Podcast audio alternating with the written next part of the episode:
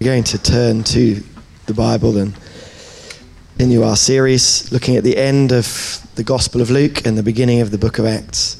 Uh, and in a moment, Judy uh, will be coming to speak to us from this. But we're going to turn to Luke chapter 23, verses 26 to 49, and the words will come up on the screen. And this is the account of Jesus being crucified.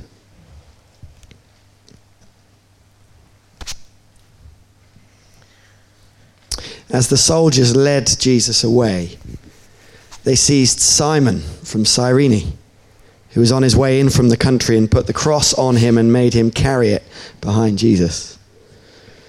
A large number of people followed him, including women who mourned and wailed for him.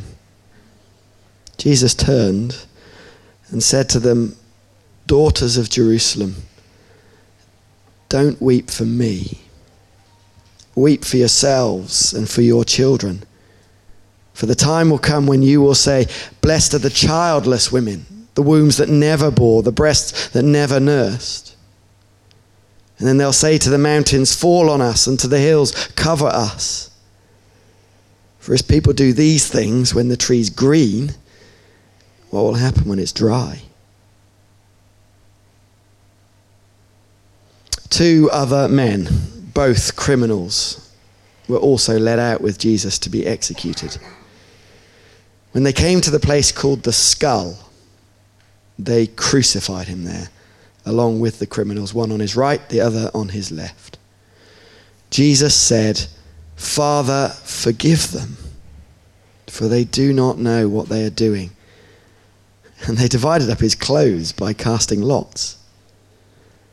The people stood watching, and the rulers even sneered at him. They said, He saved others, let him save himself if he's God's Messiah, the chosen one. The soldiers also came up and mocked him. They offered him wine vinegar and said, If you're the king of the Jews, save yourself. There was a written notice above him which read, This is the king of the Jews. One of the criminals who hung there hurled insults at him. Aren't you the Messiah? Save yourself and us. But the other criminal rebuked him. Don't you fear God, he said, since you're under the same sentence. We're punished justly, for we're getting what our deeds deserve, but this man has done nothing wrong. Then he said, Jesus, remember me when you come into your kingdom.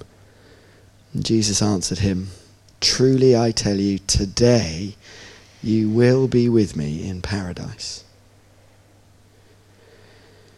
It was now about noon, and darkness came over the whole land until three in the afternoon, for the sun stopped shining. And the curtain of the temple was torn in two. Jesus called out with a loud voice, Father, into your hands I commit my spirit. And when he said this, he breathed his last. The centurion, seeing what happened, praised God and said, Surely this was a righteous man. When all the people who'd gathered to witness this sight saw what took place, they beat their breasts and went away. But all those who knew him, including the women who'd followed from Galilee, stood at a distance watching these things. Let's pray. Lord, as Judy comes now, would you speak through her? As we listen, Lord, would we hear the very words of God? Amen.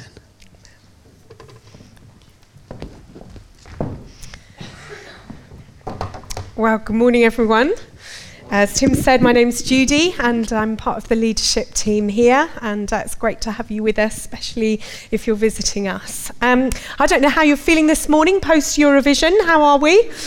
We did all right, didn't we? Our girl did us proud, I think, considering we're not very well loved uh, internationally at the moment, um, with a lovely song about hanging on, which felt quite metaphorical, didn't it, in terms of uh, our role within Europe. But it, uh, it was a good night. I did not stay in and watch it, tempting though that might be. Um, I went out to a gig, uh, an indie gig, um, uh, which my lovely goddaughter Jessie, yes, some of you are gasping, but it is true, um, and uh, my goddaughter Jessie, who was performing on the Alcester Road in just a really normal house front, uh, sort of Alcester Road South. I've walked past it many, many times and had no idea what was going on. And it literally is a tree house where musicians go and perform in the tree house, which suited Jessie if you know her at all. She thought she was in heaven. Um, just singing in this tree house with loads of random musicians from across Birmingham, fairy lights. It was just walking in to a completely different world. And then out again. And, and as you left, you almost thought, did I dream that? Or did that really happen?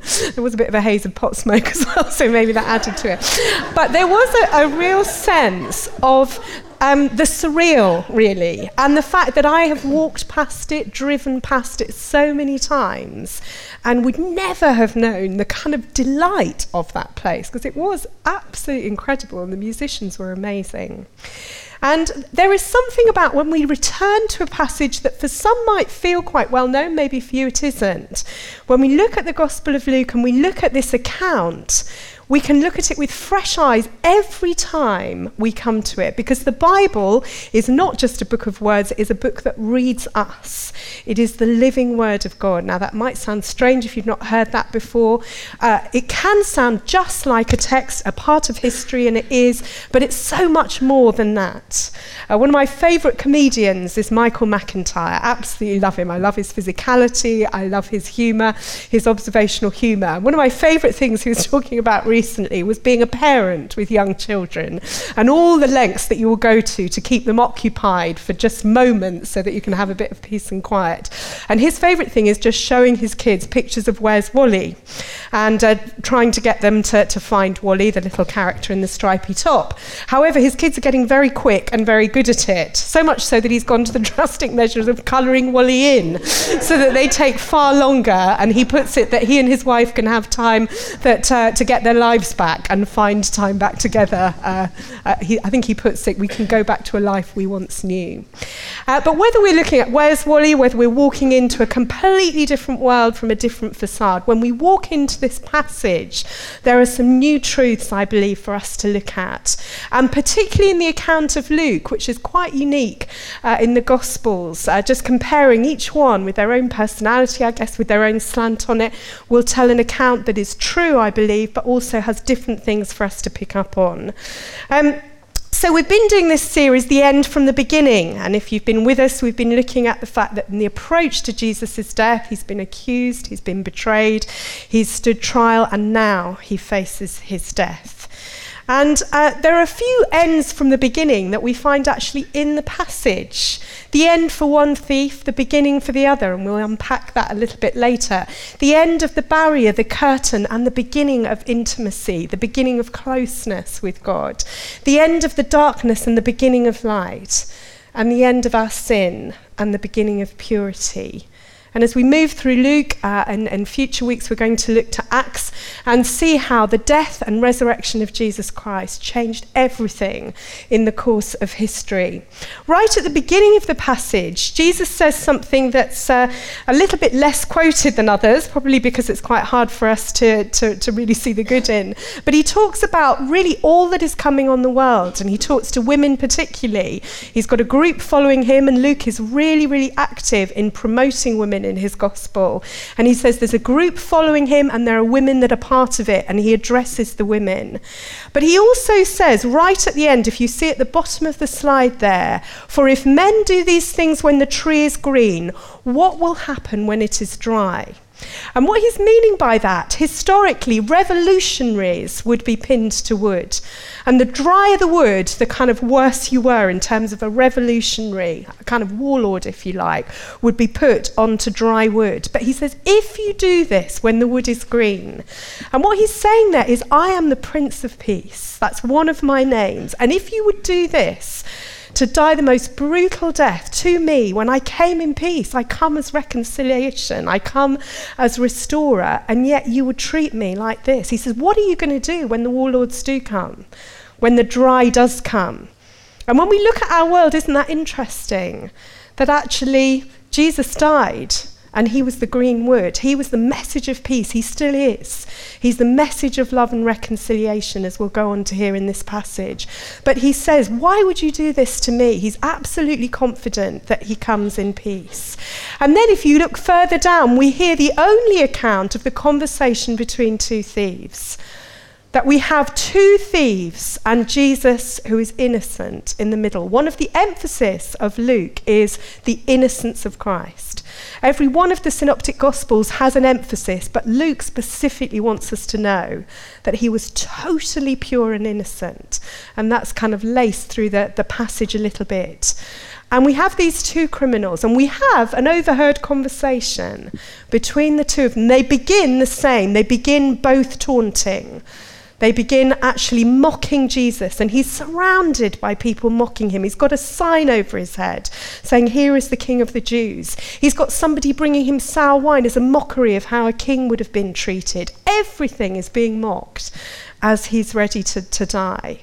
And then these two criminals either side of him. And Max Lucado, I think, really highlights this brilliantly. He says, convicted by the same system, condemned to the same death, surrounded by the same crowd, equally close to the same Jesus, beginning with the same sarcasm, but only one changed.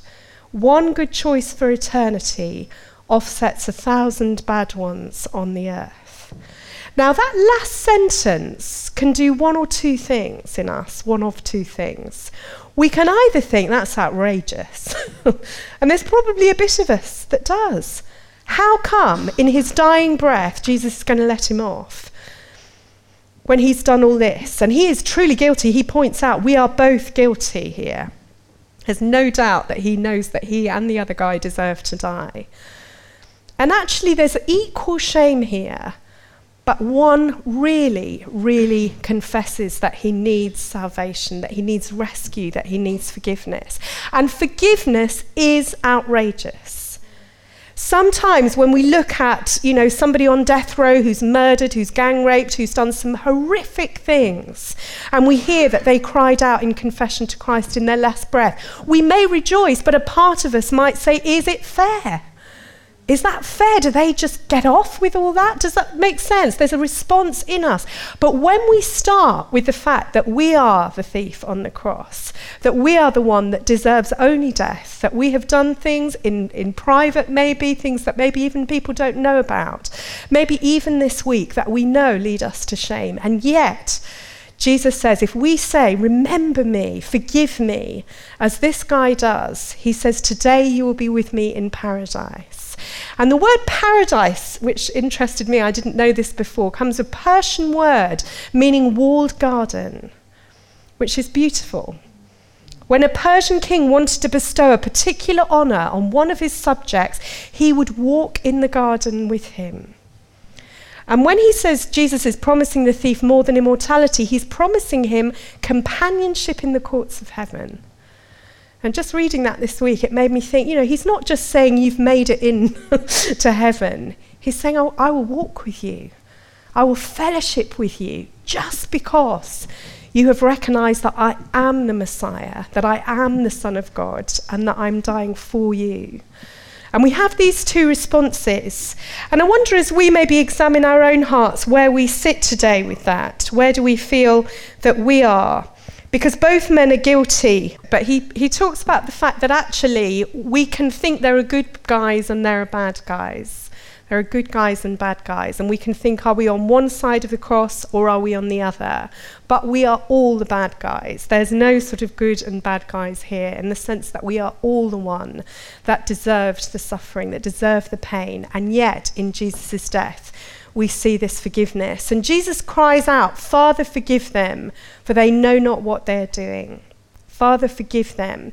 Now, that's a beautiful prayer. It's a beautiful thing for him to call out, particularly when he's in so much pain. But what is interesting is that actually, traditionally, a martyr would have called out in his dying breath, a curse on the persecutors. That's what was traditional. That's what would have been expected. Now, here's a guy who doesn't even deserve this in any shape or form, who Luke's saying is perfect. And actually, he cries out, not a curse, but actually the very antithesis of that. He cries out, Father, forgive them, for they know not what they are doing. And in our weakness, in our frailty, as we look again at the death of Jesus, he would say that to you today. Whatever you feel you're guilty of, wherever your shame lies, and we all have it, that he would say, Father, forgive. That as we come to communion a little bit later on, that he would say that to each of us. That we haven't known what we've done sometimes. There have been sins that we've knowingly committed, and there'll be ones that we don't know about.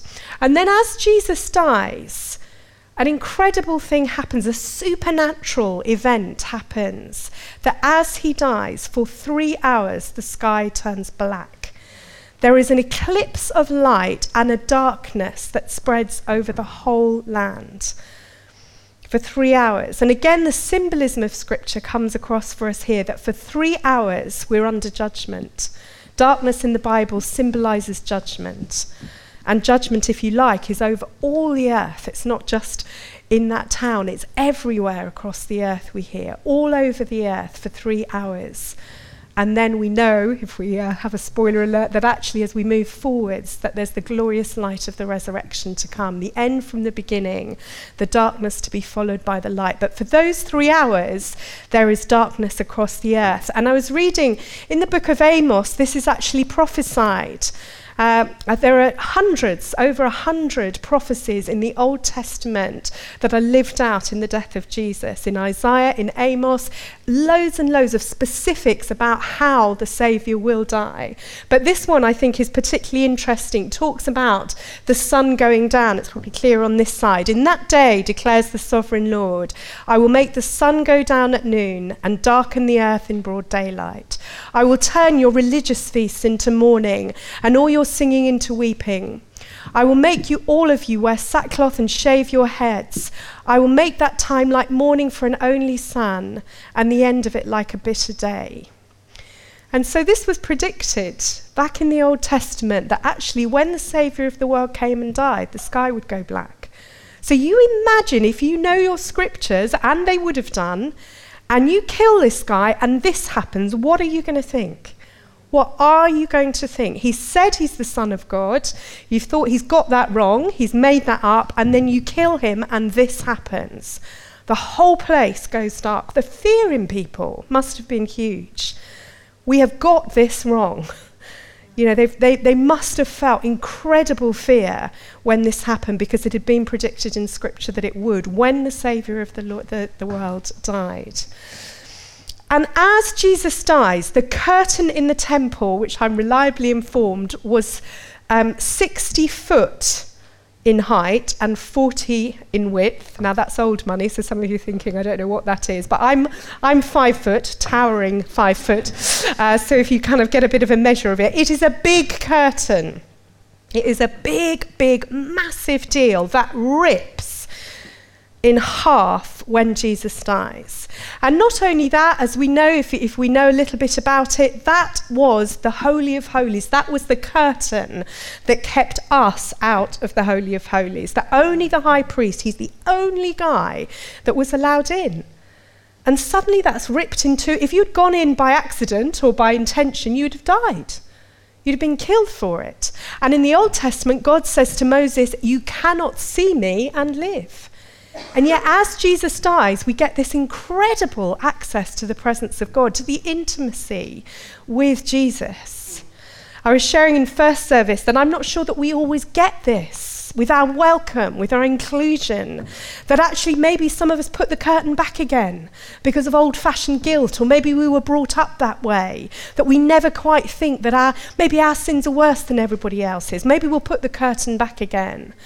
And I, I felt as I was praying for us that that may be true for some people here. That we know the curtain is ripped in two. We know that we can freely come and be in God's presence and confess our sins, and even as we take communion, but shame can make us put the curtain back again. And if that's you today, that happened for you. And Jesus doesn't see your sin anymore if you confess it to him. It's, it's beneath the sea, as Corrie ten Boom put it. Uh, I had a bad experience once um, as a, a, drama judge for a competition for the International Drama Student of the Year, quite big billing. And I was invited to Wales to go along to it. And because it was one of my first formal jobs within Saltmine that wasn't loading vans and uh, doing wearing mad costumes, I bought a suit. It was the only one I ever really owned. It was from Next and it was a trouser suit, and I was quite proud of it. I thought it made me look quite formal. Even got a little sort of briefcase thing to take along.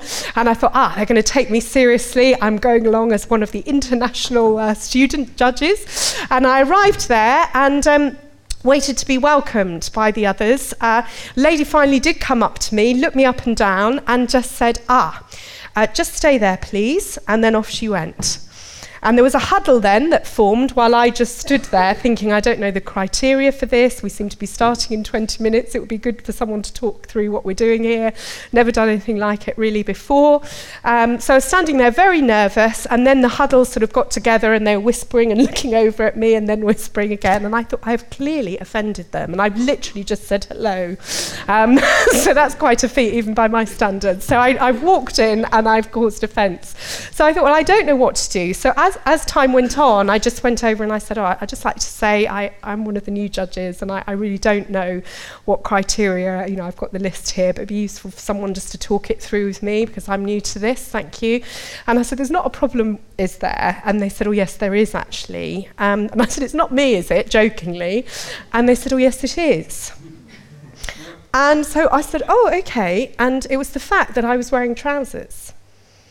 And as a woman judge wearing trousers, they, they had a real dilemma whether I could appear at all. So they got a drape, and this is what of a lie, and a black drape was put across the front of the trestle table that we sat behind to cover my shame. And we sat there, the male judges and myself, with this drape for the entire day, even to the point where I couldn't go across for my lunch because I'd cause offence. So I had to be brought my lunch while one of the guys took pity on me and sat with me because I couldn't walk away from the cover. Um, I mean, it was just crazy. Now, there are two things from that for me. One, I did write an email to say that I wouldn't accept any money for, for doing that particular job because I did feel that the welcome I'd been given had not been the gospel that I certainly would believe in. Um, and I, would felt ashamed of something that I had not, you know, knowingly caused any offence with. Um, but the other thing is that actually we can unknowingly get caught up in religion that has nothing to do with the fact of this curtain that is torn in that says all are welcome, that says to a thief, come to paradise. Don't just make it in, but come and walk in the walled garden with your Saviour. And, and surely we miss the point if faith is about legalism and exclusion and judgment.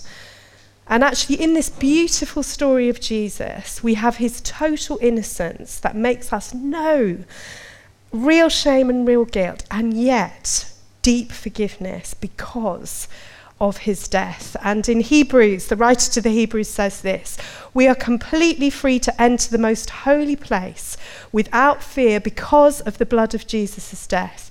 We enter a new and living way that Jesus opened for us. It leads through the curtain, Christ's body. That as his body is torn, so the curtain is torn.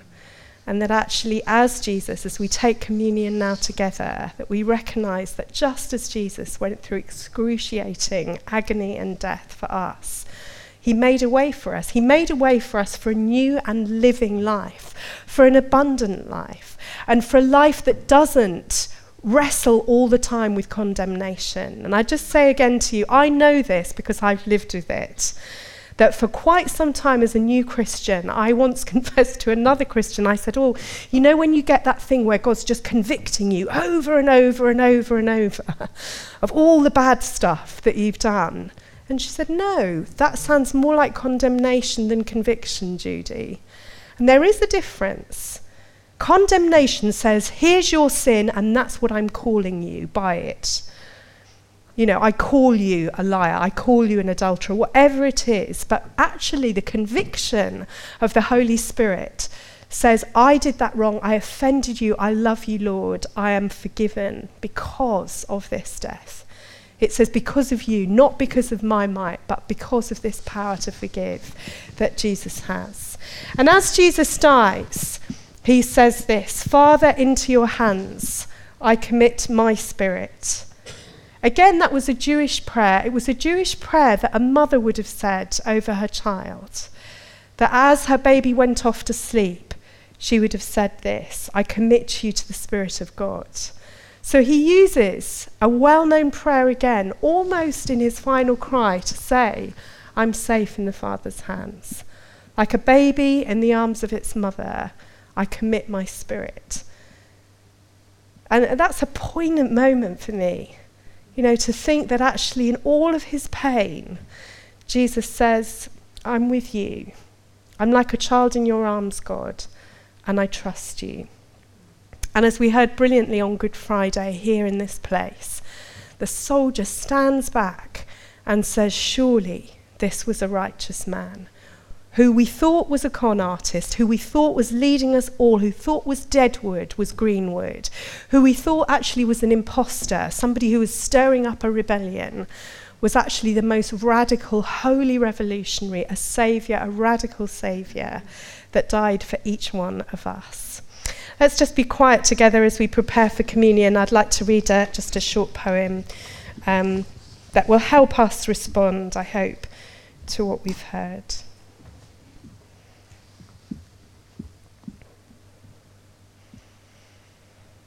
So, this was the cost, the price you paid for me to be with me, to save me.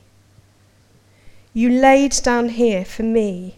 You hung here for me, died here for me. You laid down here for me as they laughed at you and said, Who's hitting you? You laid down here for me as they nailed you, impaled you.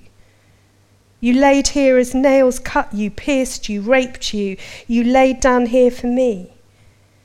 You hung here for me as they mocked you, Jew, king. Here's your crown, so come on down, be king. You hung here for me as your breath wouldn't come and the blood wouldn't stop. And nails or no nails, you still are God. And you could have come down and made the pain stop and made the laugh stop, but you hung here for me. You died here for me as you said, It is finished. And now there is nothing left but the horror of this place. And I want to turn away, to walk away, to run away, to just forget without regret all the horror of this place, all the blood on your face, and the pain of the nails and the hole in your side. But I can't turn away because I need to be saved. And if this is what it takes for me to know you, to be with you, to find you, if this is what it takes for you to save me, then I can't look away because I need you to save. This soul that cries out for you, dies for you, reaches for you. If this is what it takes, then all I can say is crucify, crucify, crucify, because I need to be saved and I cannot pay the cost.